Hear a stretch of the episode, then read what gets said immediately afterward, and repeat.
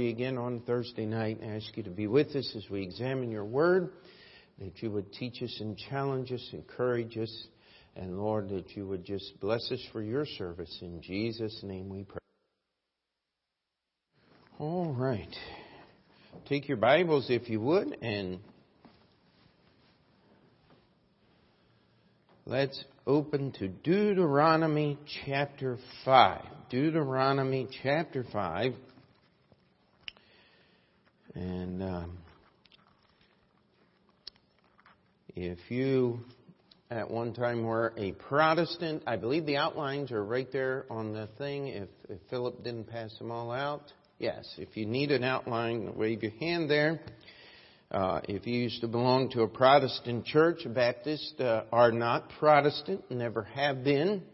Uh, and one of the reasons why we make that statement is in order to be a Baptist, you have to be baptized, which means repudiating uh, baptism that you had before.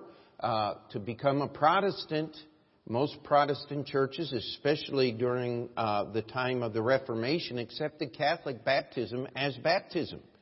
And uh, if you were baptized as a baby in a Catholic church, most Protestant churches will accept that. Whereas a Baptist church says you must be immersed uh, as a believer. And if it's a good Baptist church, they will say that there must be a scriptural authority performing the baptism, which means a complete break with the Catholic church and with the Protestant church. And that's why we make the simple statement that Bible Baptists are not, nor have they ever been, Protestant. Yet you'll pick up many church history books and they'll list the Baptist as another Protestant.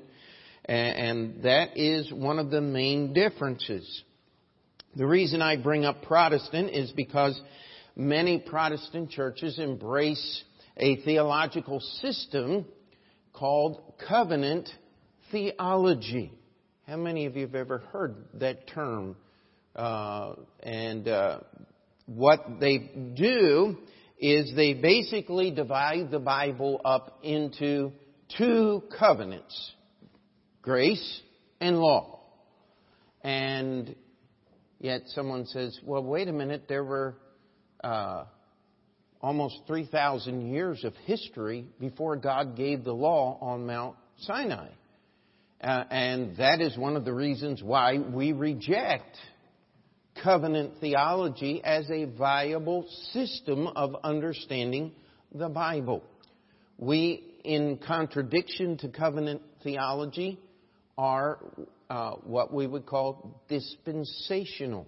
Now, all dispensationalism is, if you take it correctly and use it biblically, it is a method of understanding the Bible. It is a system that allows you to divide rightly the Word of God. Yet I have some books on my shelf that are written, and I have a little note on the spine of the book or somewhere there, hyper-dispensationalist. Uh, I was talking with a preacher. He says, yeah, he says, you're, you're different than I am. He says, We use, he says, you use dispensationalism to help study the Bible. We use it to develop doctrine. And I said, yeah, that's a big, big difference. You see, we believe that things were different in the Garden of Eden before the fall than after the fall. How many would you agree with me on that? And things were different between the fall of man and Noah's flood. After Noah's flood, things were different. God gave man additional revelation. He told him to eat meat. He established human government. And, and by that we mean he put the responsibility on society as a whole to punish the murderer for committing the crime of murder. And uh, that is government. If we could just make our politicians understand that government's primary purpose is to punish wrongdoing. But of course, if you want to know what wrongdoing is today, Uh, let me redefine what wrongdoing is. It's saying something against the homosexual community. It is denying homosexual marriage. That is probably the greatest quote-unquote sin in modern American society, other than preventing a woman from obtaining an abortion. Uh, that is always the number one sin uh, of our society today. And uh, that is one of the reasons why God's judgment is upon this country. Someone says, it's coming, it's coming. No, take a look around you. Take a look at the roster of candidates for president. If you want evidence that God has judged our nation, take the character uh, of our candidates and put them up against the character of people who founded this country. And it is terrifying. Compare Donald Trump to Abraham Lincoln. Compare Hillary Clinton to Donald Trump. Uh, I mean, good night. Uh, It is, it is a terrifying thing. God's judgment is here.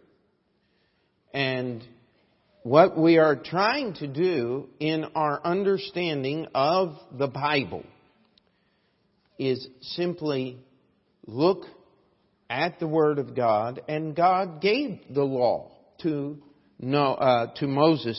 Almost said Noah. God gave the law to Moses on Mount Sinai. And, you know, people are still enamored with the Ten Commandments. They don't want it in the public schools. They don't want it on public display. And you can see the evidence of that in our public schools. You can see the evidence of that in our society as a whole. The Ten Commandments are not the entire law of God. I've met so many people saying, oh, I'm keeping the Ten Commandments. If you meet someone who says they're getting to heaven by keeping the Ten Commandments, just simply ask them this question. Could you tell me what they are? Could you give me the Ten Commandments? I promise you that it will be a very rare person indeed who will be able to name more than two or three of them, let alone all ten.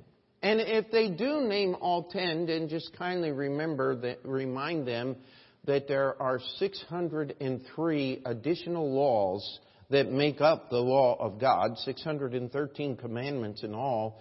And God is not a respecter of persons, nor is He a respecter of commandments.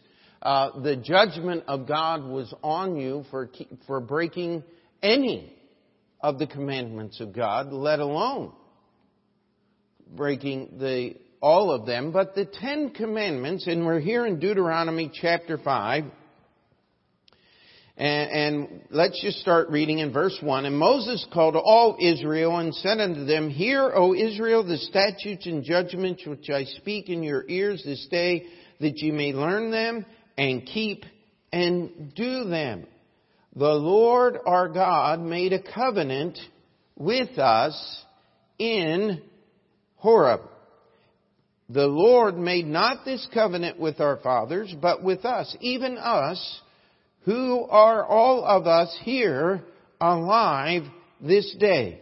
The Lord talked with you face to face in the mount out of the midst of the fire. I stood between the Lord and you at that time to show you the word of the Lord, for ye were afraid by reason of the fire, and went not up into the mountain, saying, And then come the Ten Commandments. And let's just read through them. I am the Lord thy God, which brought thee out of the land of Egypt from the house of bondage. Commandment one. Thou shalt have none other gods before me. Commandment two. Thou shalt not make thee any graven image or any likeness of anything that is in heaven above, or that is in the earth beneath, or that is in the waters beneath the earth.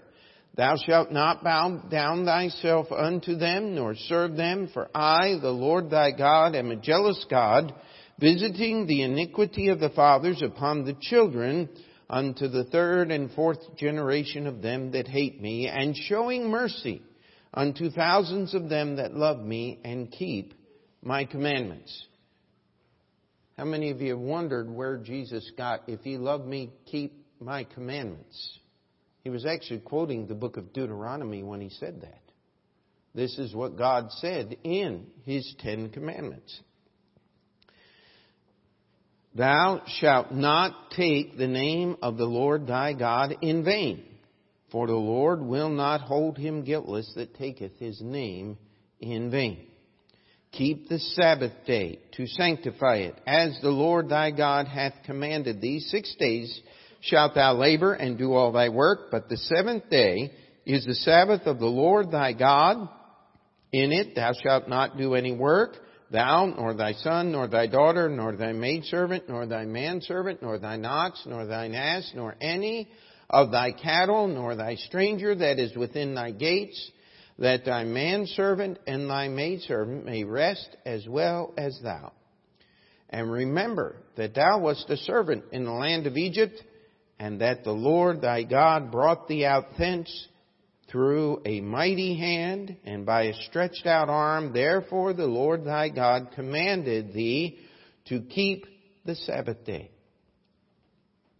Honor thy father and thy mother, as the Lord thy God hath commanded thee, that thy days may be prolonged, and that it may go well with thee in the land which the Lord thy God giveth thee. Thou shalt not kill, neither shalt thou commit adultery, neither shalt thou steal, neither shalt thou bear false witness against thy neighbor, neither shalt thou desire thy neighbor's wife, neither shalt thou covet thy neighbor's house, his field, or his manservant, or his maidservant, his ox, or his ass, or anything that is thy neighbor's. Those are the Ten Commandments of God. That is the covenant. A uh, uh, uh, way that we might put it in in present-day language, the Ten Commandments are the preamble or the opening paragraph to the laws of God. The rest of the book of Deuteronomy, as they've been reviewed in the, uh, given in the book of Exodus, reviewed some in the book of Leviticus, God gave His commandments. Many of them, in fact, a majority of the law of God deals with the sacrifice and the rituals, the ordinances of the tabernacle that was later transferred to the temple that Solomon built. And the people were supposed to keep all of the laws of God. Now, this covenant is going to be a little different. God made this covenant with a nation. The descendants, the called seed of Abraham, was in Israel. And if we understand the Bible correctly, if you believed in God after Mount Horeb, after the giving of the law of God, this is what you did. You became a Jew. If you wanted to follow God, you joined the Jewish people. This is why in the New Testament, as the church came into being, we had many of the Jewish people coming along and saying, hey, wait a minute, this still holds. If you're going to serve God, you got to be a Jew. And here's the difference between the Old Testament and the New Testament, is we understand that the laws of God are to teach us. The dietary laws. As a Christian today, we do not keep the dietary laws because God wants us to have a clean heart. And this is what it means by come out from among them and touch not the unclean thing, and I will be a father unto you, and ye shall be my sons and daughters, saith the Lord Almighty. The Sabbath day, we've talked about this on many occasions. Every day is a Sabbath for the Christian because I am to rest. I do not earn my salvation. That's why Jesus said on the cross, it is finished. I rest in the works of Christ.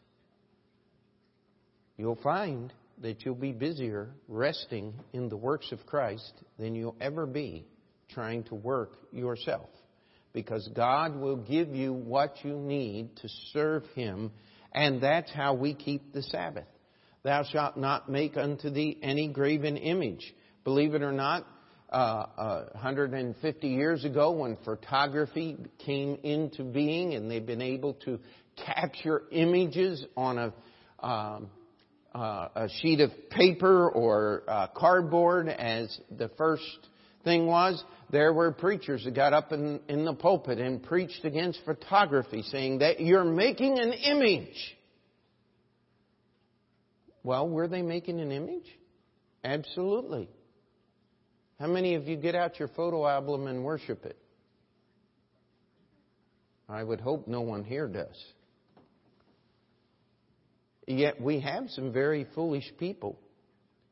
When you open up the locker at school, there's fifteen hundred pictures of Justin Bieber on the inside of the locker.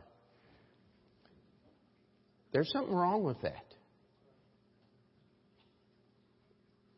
When you take images of things that you want and put them places in your house so you'll be reminded of these things that you want. There's actually a quote-unquote Christian company that sells soap. Uh, it used to be called Amway. Now I think it's One Star or something like that. And, and they would tell you, uh, if you want to be motivated to sell our products, take the images of things that you want and remind yourself that by selling our product, you'll get these things. Now, there's, there's something wrong with that. We're supposed to worship God and worship Him alone. But one of the things that I despise about contemporary Christian music, how many have ever heard of the name Amy Grant? She is the princess, uh, we might say, one of the founding people of what has now been called contemporary Christian music. You know her who her favorite group, this is her own testimony, an article in Time magazine. I read it when I was a student in Bible college. That was a long time ago. Uh, I think I still have it in my file somewhere. But Amy Grant's favorite music to listen to is the Doobie Brothers. How many of you know what a doobie is? Anybody old enough to know what a doobie is? It's a slang term for a marijuana cigarette. And this rock and roll group called themselves the Doobie Brothers. Uh, apparently, I, I don't know that I've ever seen a picture of them, but I would imagine that they practice what they preach, right? Um, and... Uh, This was her claim, was I love nothing more than to lay down on a rug in the living room, listen to the Doobie Brothers, and open a can of beer. That's great Christian behavior. You know what? The reason I preach against contemporary Christian music is because the people that do it worship the world. That's the reason. We don't want music. And this is sad. It's not good enough for the world, so they'll do it for Christians and make a million bucks. Oh, I, I get these advertisements. Do you want to reach the modern generation? And it's all about some Christian rock concert that they're giving.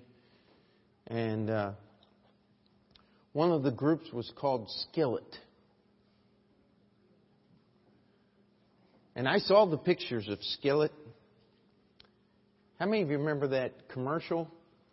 This is your brain. They took an egg and put it into a pan. Then he turned up the heat and cooked it. This is your brain on drugs.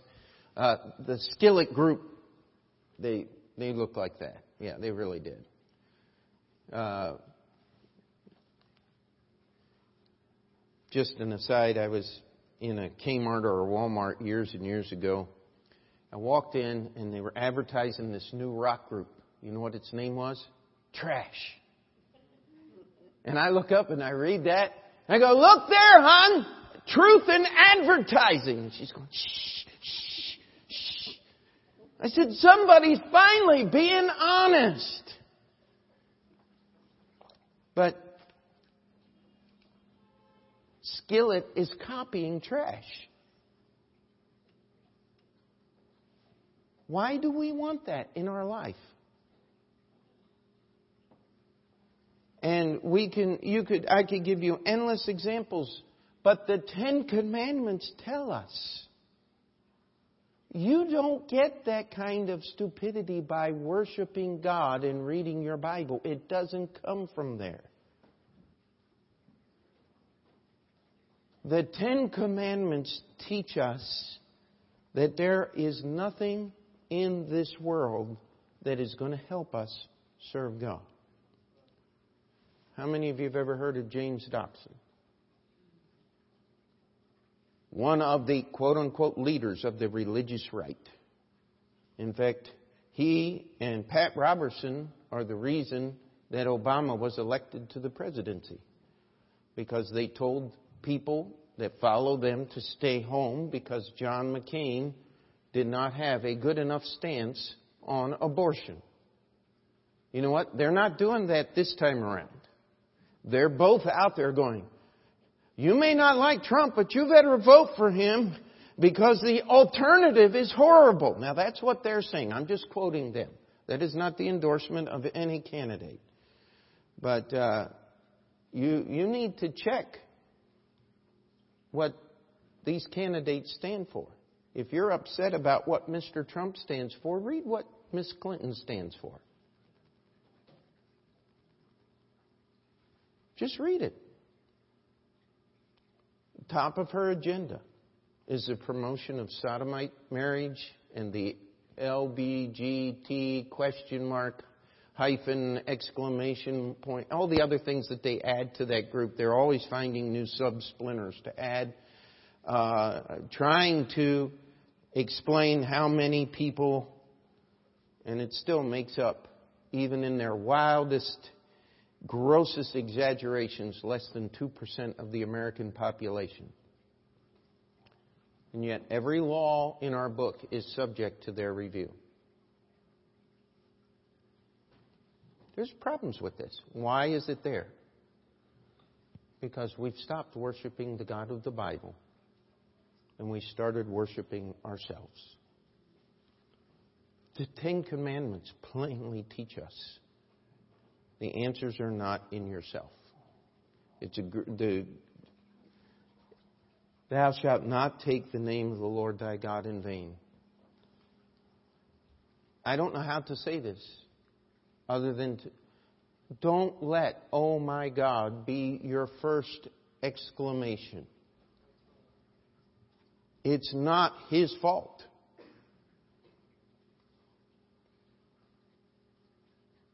If you want to pray, pray. I had somebody try to explain it to me one time. Well, you, you see, it's an abbreviated prayer. And at this time, I'd only been in the ministry fifteen, twenty years. It's over thirty now. And I still haven't found it. There is no abbreviated prayer acceptable to God in your Bible. If you're going to pray, pray.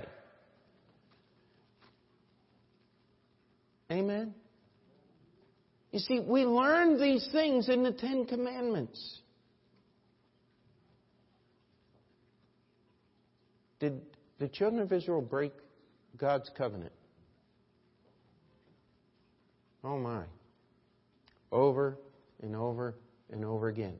That's what makes this covenant different than the other covenants. You see, God promised Noah by Himself there would never be another flood to destroy the earth.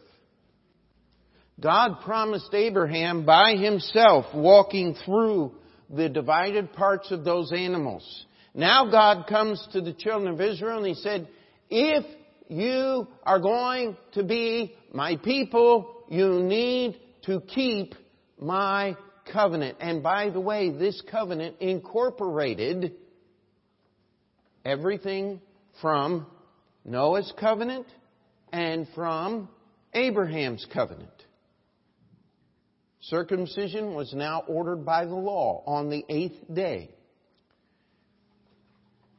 And Jesus brought it up. If a child was born eight days before the Sabbath day, he was to be circumcised on the Sabbath day, quote unquote, breaking the Sabbath day, so that the law of circumcision could be kept. Our medical doctors tell us that eight days after birth is the most medically advantageous time to perform this. The blood clotting is at its highest. The disease resistance is beginning to kick, uh, kick in. All of these things are at the perfect time to perform this minor surgery. That, that's what medical science has said. Isn't it interesting that God already knew that? I, I like my Bible. Amen. The Sabbath day is the covenant with the children of Israel. The Sabbath day is a day of rest, not a day of worship. Because you're supposed to worship God every day of the week. Do not relegate your worship to Sunday.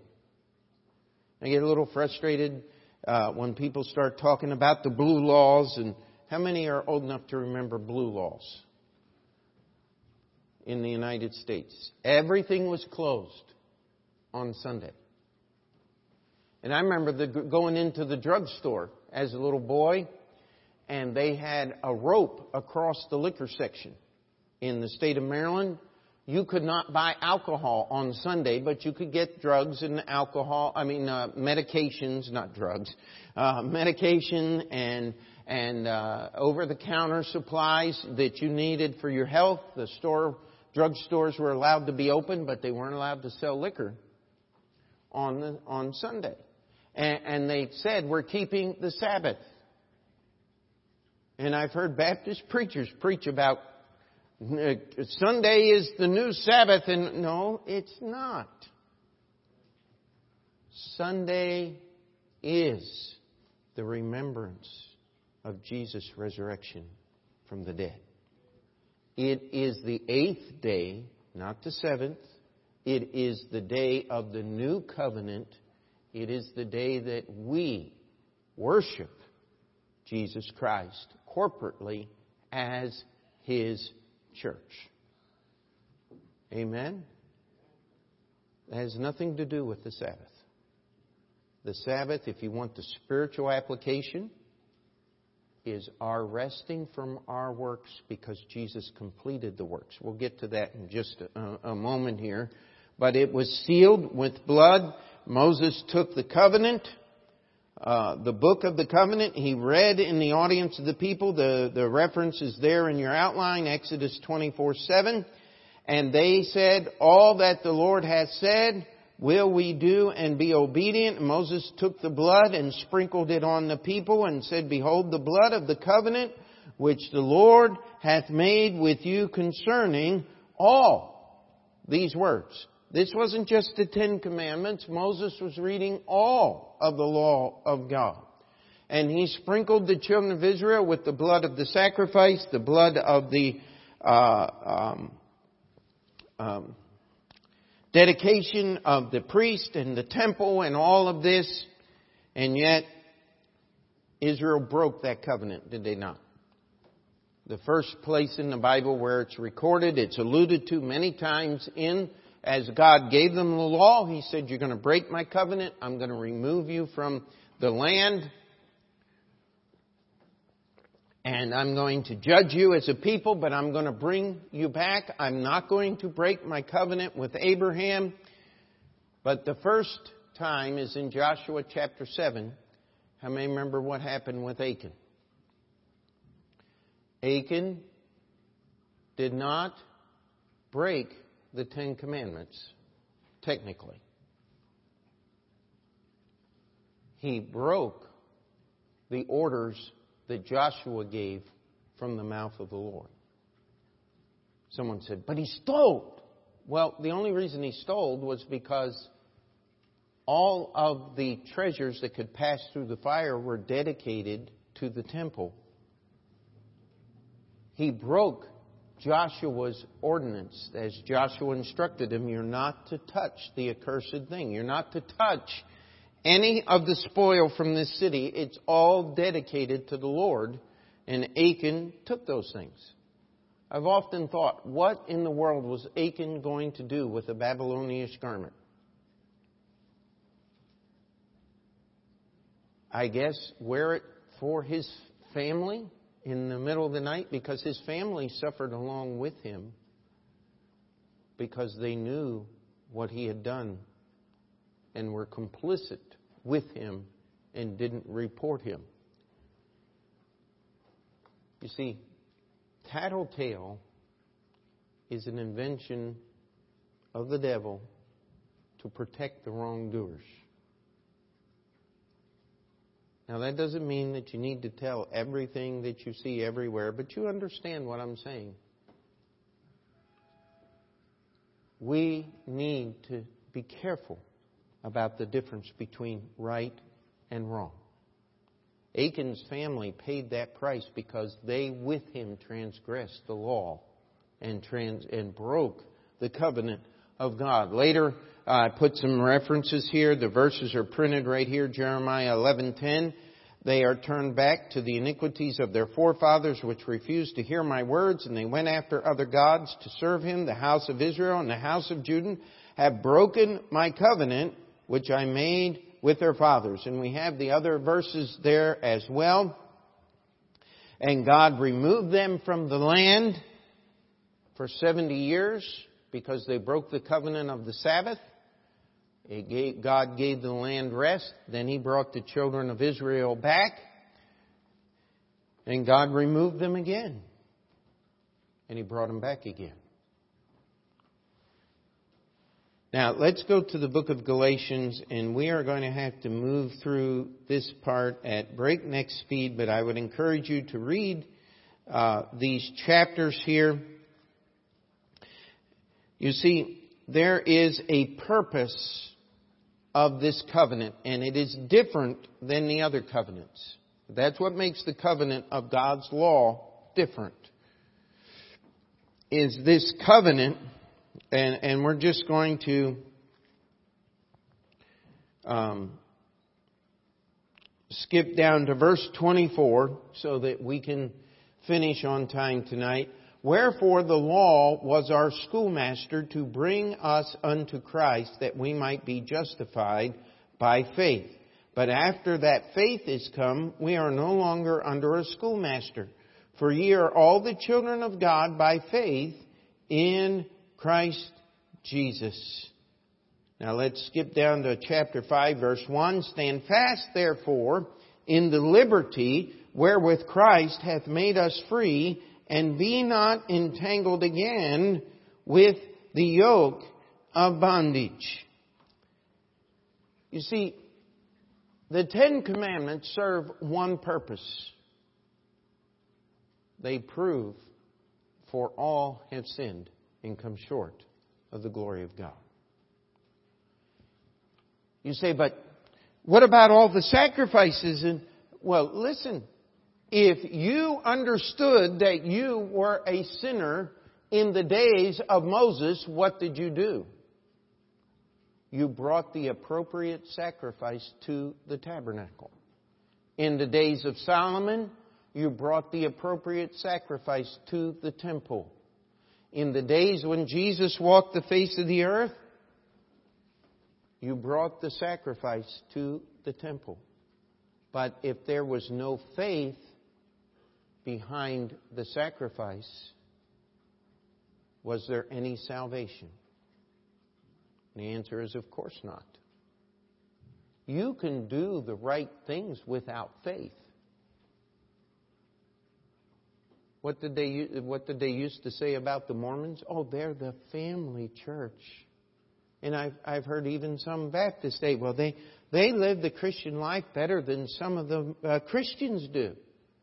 How many of you know the divorce rate among Mormons is almost double that of the non-Mormon population? Don't, don't give me those things. They're all the same lies. Do Christians live the way they ought to? Well, ask yourself. But why are we saved? Because Jesus fulfilled the curse of the law. He died that we might be set free. Can we say amen to that?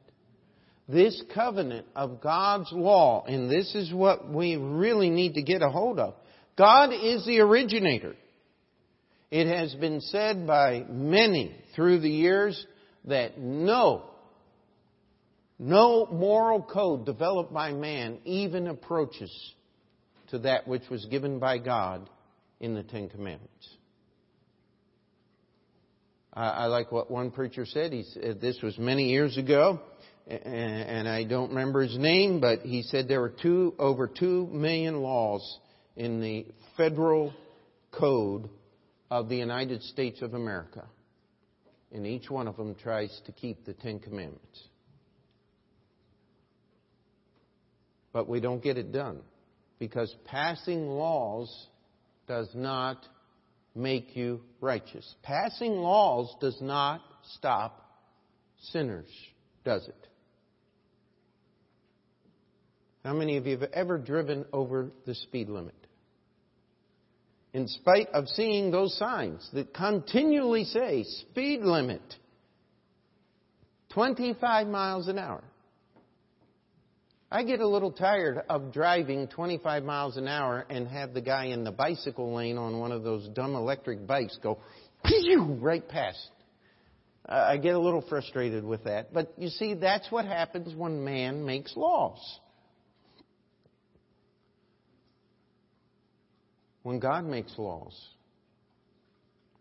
every one of them teaches us that we need to go to God with our sin. Under the law, it meant bringing a blood sacrifice.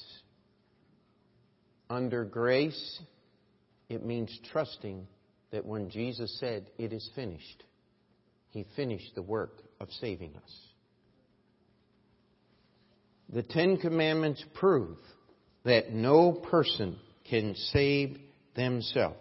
God uses this covenant that He made with Israel to prove the entire world guilty before God, and the only remedy is the grace of God through the finished work of Jesus Christ. Can we say amen to that?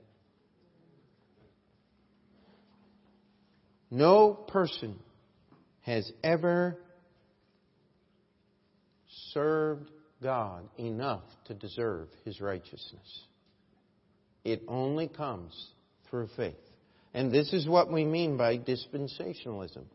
Dispensationalism is faith in the revealed words of God. By faith, Noah did what? Built an ark. By faith, Abraham left Ur of the Chaldees. By faith, I believed that Jesus Christ paid the price of all my sins, and I asked Him to be my Savior. I believe that He died on the cross and that He rose again from the dead. You see, that is how we live, by faith. Amen? And this covenant of the law, here's what Jesus meant in the Sermon on the Mount. He said, the law says, thou shalt not commit adultery. But He says, but I say unto you what? Thou shalt not lust. Now, that's something every adult in this room has done. It doesn't have to be immoral things to be lust. The tenth commandment is, thou shalt not covet. How many of you are old, old enough to remember the Sears and Roebuck catalog? The Christmas catalog. Oh, man, I used to look through that as a little kid. Oh, I want one of these and one of those and one of these, and always got more than I deserved, but never what I wanted. Amen? Because if you got everything you wanted, what would you do? Get a new list. That's why it's never satisfying. But if you'll take what God wants you to have, He'll give you satisfaction. He'll give you peace. He'll give you confidence. He'll give you security. He'll give you forgiveness. All of those things come through the Lord Jesus Christ. Can we say amen to that? And this covenant of the law is simply God's plan. Read through the outline of Galatians three, four, and five that's in your notes. If you want to follow this thing out, just read it out. Because every part of these three chapters establishes the fact that I cannot have a relationship with God by what I do. I get my relationship through faith. The purpose of the law and the reason it was in effect from the day of Moses brought it down from Mount Sinai till the day Jesus resurrected from the tomb was to give us a thorough and complete understanding without any questions that God's standard of righteousness cannot be obtained by any living human being. I've often had over the years people come up and say, Pastor, if I believed what you really preach up there, I'd be the most depressed person in the world. Well, wait a minute. What, what is your problem? Why can't you be honest about your sin and honest about God's love at the same time? Something is only as valuable as what you can get for it. Isn't it true? That, that's not a, a law of the Bible, but that's just an understood law of mankind, of society. Something is only as valuable as what you can get for it. Sometime I'll preach a sermon on that. In a time of famine, things that are worthless all of a sudden become very valuable, don't they? Read in the, in the Bible some of the horrible things that happened during famines. People were actually trading in pigeon excrement. I mean, we just got rid of over a ton and we had to pay to get it taken away. Amen? They were selling it because there was nothing to eat. I'll tell you, the world puts valuations on horrible things. Don't be afraid to understand that your sin is sin. But understand this one thing. God loved you enough to send His Son to pay the price for your sins, so that your sin would not take you to hell. People say, how can you be so dogmatic? It's real easy. If Jesus did all of that for me, I want Him to do all that for you. I want you to live in the confidence of the love of Jesus Christ. That's what the law teaches us. God, God never once transgressed His law. He doesn't sweep our sins under the carpet. That is the thing that I despise most about covenant theology, is God becomes a God who is no longer accounting for sin. But let me tell you something. The God of the Bible has every one of them written down in His books. And when we accept Jesus' payment, His accountant goes through and writes paid in full with the blood of Jesus beside every entry.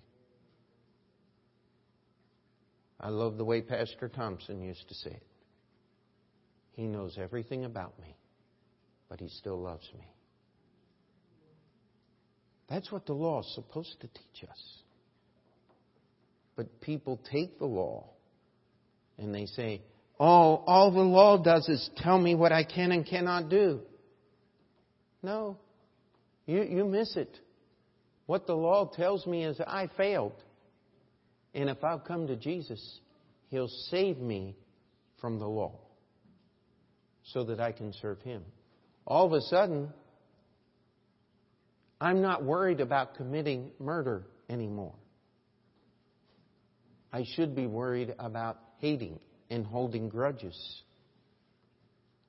That's what I should be concerned about with God. I'm not concerned about committing adultery. I'm concerned about lust. I'm not concerned about keeping the Sabbath. I'm concerned about working for Jesus under His authority and under His power instead of mine. I'm not worried that there are no other gods before me because I worship Jesus Christ. I'm not going to abbreviate my prayers because I don't want to take the name of the Lord God in vain. There, all of the commandments, all of a sudden, are non-topical. Because if I love Jesus, that goes back to Sunday sermon, that's the least that I could do. And all God's people said, let's pray. Dear Heavenly Father, we come before You. We thank You for the covenant of Your law and what it teaches us. Lord, we pray that You would help us to understand and to live in Your love and in the satisfaction and in the grace of knowing that You never once bent one of the rules. You took every ounce of punishment for us that we could be free to serve You. Lord, we ask that You would help us to stand fast in this liberty and to use the life force that You have given us to be obedient to Your words and to live in Your grace each and every day. In Jesus' name we pray. And before we finish that prayer, we'll just have the piano play. And if you need to come and pray, the altar's open. We won't be